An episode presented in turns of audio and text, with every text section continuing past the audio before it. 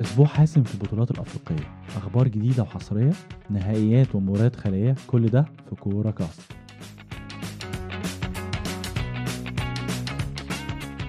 لما تتفرج على نهائي دوري أبطال أوروبا لازم تفتكر الجملة الشهيرة.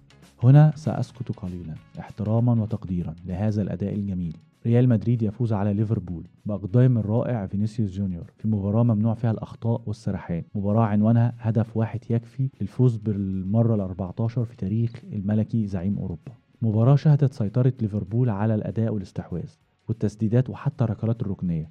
وسيطر الريال على النتيجة والفوز بالمباراة. بهدف واحد البعض بيقول إن ليفربول استحق يفوز بالمباراة بسبب مستواه في المباراة ولكن الميرينج قدر ياخد اللي عاوزه من الماتش بتنفيذ خطة أنشيلوتي بامتياز اللي اعتمد على تأخير الضغط لحد نص ملعبه وزيادة الكثافة الدفاعية على الأطراف والعمق اللي شل مفاتيح لعب الليفر في وسط تألق الحارس العملاق تيبو كورتوا اللي استطاع إنه يحافظ على شباكه أمام تسديدات صلاح وماني ولويس دياز. أنشيلوتي اعتمد على طريقة ال mid block بعودة كازيميرو ما بين قلبي الدفاع وتفرغ ألابا للتغطية مع ميندي وتكوين مثلث دفاعي مع توني كروس على صلاح وأرنولد. بالمثل روبرتسون ولويس دياز اللي ما قدموش حاجة طوال فترة لعبهم بسبب القوة الدفاعية لميليتاو مع كارفاخال ومودريتش. ولو عاوز تعرف أسباب فوز الريال على الريدز تعالى لك. قوة ريال مدريد الدفاعية أبقت على نتيجة بالتعادل السلبي واعتماد أنشيلوتي على الضغط المنخفض قدام ال 18 وتضييق المساحات على الأطراف بمساعدة توني كروس مع فينيسيوس. ووجود ميندي بجانب ألابا على الطرف الأيسر للريال كل ده وقف خطورة صلاح وأرنولد. على الرغم من التحرك بدون كرة الرائع لصلاح وتفريغ المساحات لزمايله ولكن أنشيلوتي كان جاهز ولعب على صلاح بطريقة ال man to man مع عدم تفريغ الجبهة اليسرى بحيث لو صلاح قدر يخترق من الأطراف كان دايما في زيادة عددية بوجود ألابا ومندي أما وجود مودريتش مع رجوع فالفيردي مع قوة ميليتاو وقفت خطورة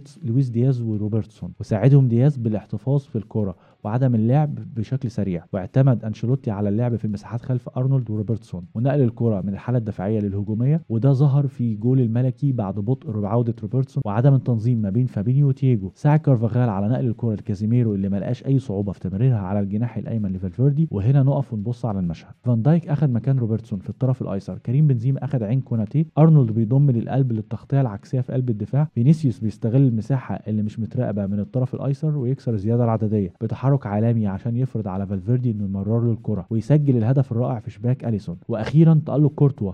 الحقيقة إن كورتوا قدم مستوى خيالي في التصدي لتسديدات صلاح اللي وصلت لخمس تسديدات من أصل تسعة لليفربول على مرمى الريال. هي اللي أبقت على نظافة شباك الريال وخلت الريال يتزين باللقب الأغلى. محاولات كلوب بتعزيز الحالة الهجومية بخروج تياجو ونزول فيرمينو كايتا مكان هندرسون وجوتا مكان دياز أدت لتنشيط الخط الهجومي واللعب بزيادة عددية على دفاع الريال. ولكن كل المحاولات بتنتهي أمام كورتوا ودفاعه وجمهور الريال محب النادي لا صوت يعلو داخل القارة السمراء على صوت النهائي القاري بين الأهلي صاحب العشر ألقاب في دوري الأبطال وحامل اللقب. والوداد المغربي في ديربي مصري مغربي. وعلى ملعب محمد الخامس هتنطلق المباراة في الساعة التاسعة بتوقيت القاهرة. مباراة بتجمع بين العملاقين على زعامة القارة الأفريقية بين توتر في أجواء ما قبل المباراة وارتباك داخل الكاف في اللعب على ملعب غير محايد وعدم مراعاة اختيار ملعب للنهائي في أدوار مبكرة. كانت هتمنع الإحساس بالظلم والمجاملة من الجانب الأهلاوي للفريق المغربي في ظل وجود فوزي لقجع في المكتب التنفيذي للكاف ورئيس الاتحاد المغربي. بمجاملة الفريق المغربي واللعب في وسط جمهوره ولكن دائما الأهلي عودنا على اللعب والفوز في ظل التحديات الصعبة اللي واجهها. أمام الصفاقسي التونسي 2006 القطن الكاميروني 2008 الترجي التونسي 2012 وأمام كايزر تشيفز في 2021 كل دي نسخ قدر الأهلي يحرز لقبها خارج ملعبه ولكن على موسيماني تجهيز المباراة بشكل مختلف للاعبين نفسيا وبدنيا بشكل قوي أمام التحدي الصعب. وده من خلال خمس نقط ممكن الأهلي يقدر يتمكن من السيطرة على مجريات اللعب والسيطرة على أجواء المباراة والشحن الجماهيري. الأول الجاهزية الفنية للتشكيل الأساسي واللعب على نقط ضعف الوداد اللي بتتمثل في خط دفاعه وعدم السماح لهم ببناء اللعب وفرض عليهم ضغط مستمر وإجبارهم على الأخطاء واستغلالها في تسجيل الأهداف وغلق مساحات اللعب على الأطراف. الثاني الكرات الثابتة هي أخطر مفاتيح لعب الوداد. فريق الوداد مميز في تنفيذ الركلات الثابتة ولعبها بشكل مميز على الزوايا العكسية والتحرك بدون كرة لمباغته الفريق المنافس وعلى مدافعي الأهلي تقليل الأخطاء خصوصا على حدود ال 18 الثالث الإعداد النفسي للاعبين. إدارة الأهلي مطالبة بتجهيز اللاعبين ذهنيا مع الضغط الجماهيري اللي هيتواجد في الاستاد ومطالبة اللاعبين بعدم الانجراف لأي احتكاك من لاعبي الوداد لأنه هيعمل ضغط على لاعبي الأهلي وفرص لاستقبال بطاقات مجانية من الحكم ممكن يخرجهم من تركيز المباراة.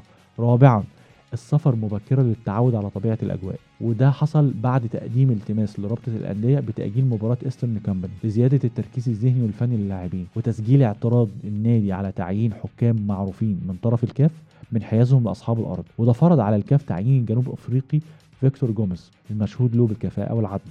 أخيرا توفير حشد جماهيري لتشجيع الفريق ومطالبة الكاف بنصف تذاكر المباراة. من أجل عدم السيطرة على السعة الكاملة للاستاد. وده أنا شايفه صعب التنفيذ لأن الكاف حط شرط بامتلاء 80% من سعة الاستاد في النهائي. الأمر اللي هيخلي سعة الاستاد بالكامل لجمهور الوداد. كل التوفيق للنادي الأهلي في حمل الدفاع عن لقبه والعودة باللقب الإفريقي الثالث حلقتنا خلصت ولكن أخبارنا ما بتخلص. في الختام سلام أشوفكم على خير. أنا محمد الشامي في كورة كاست.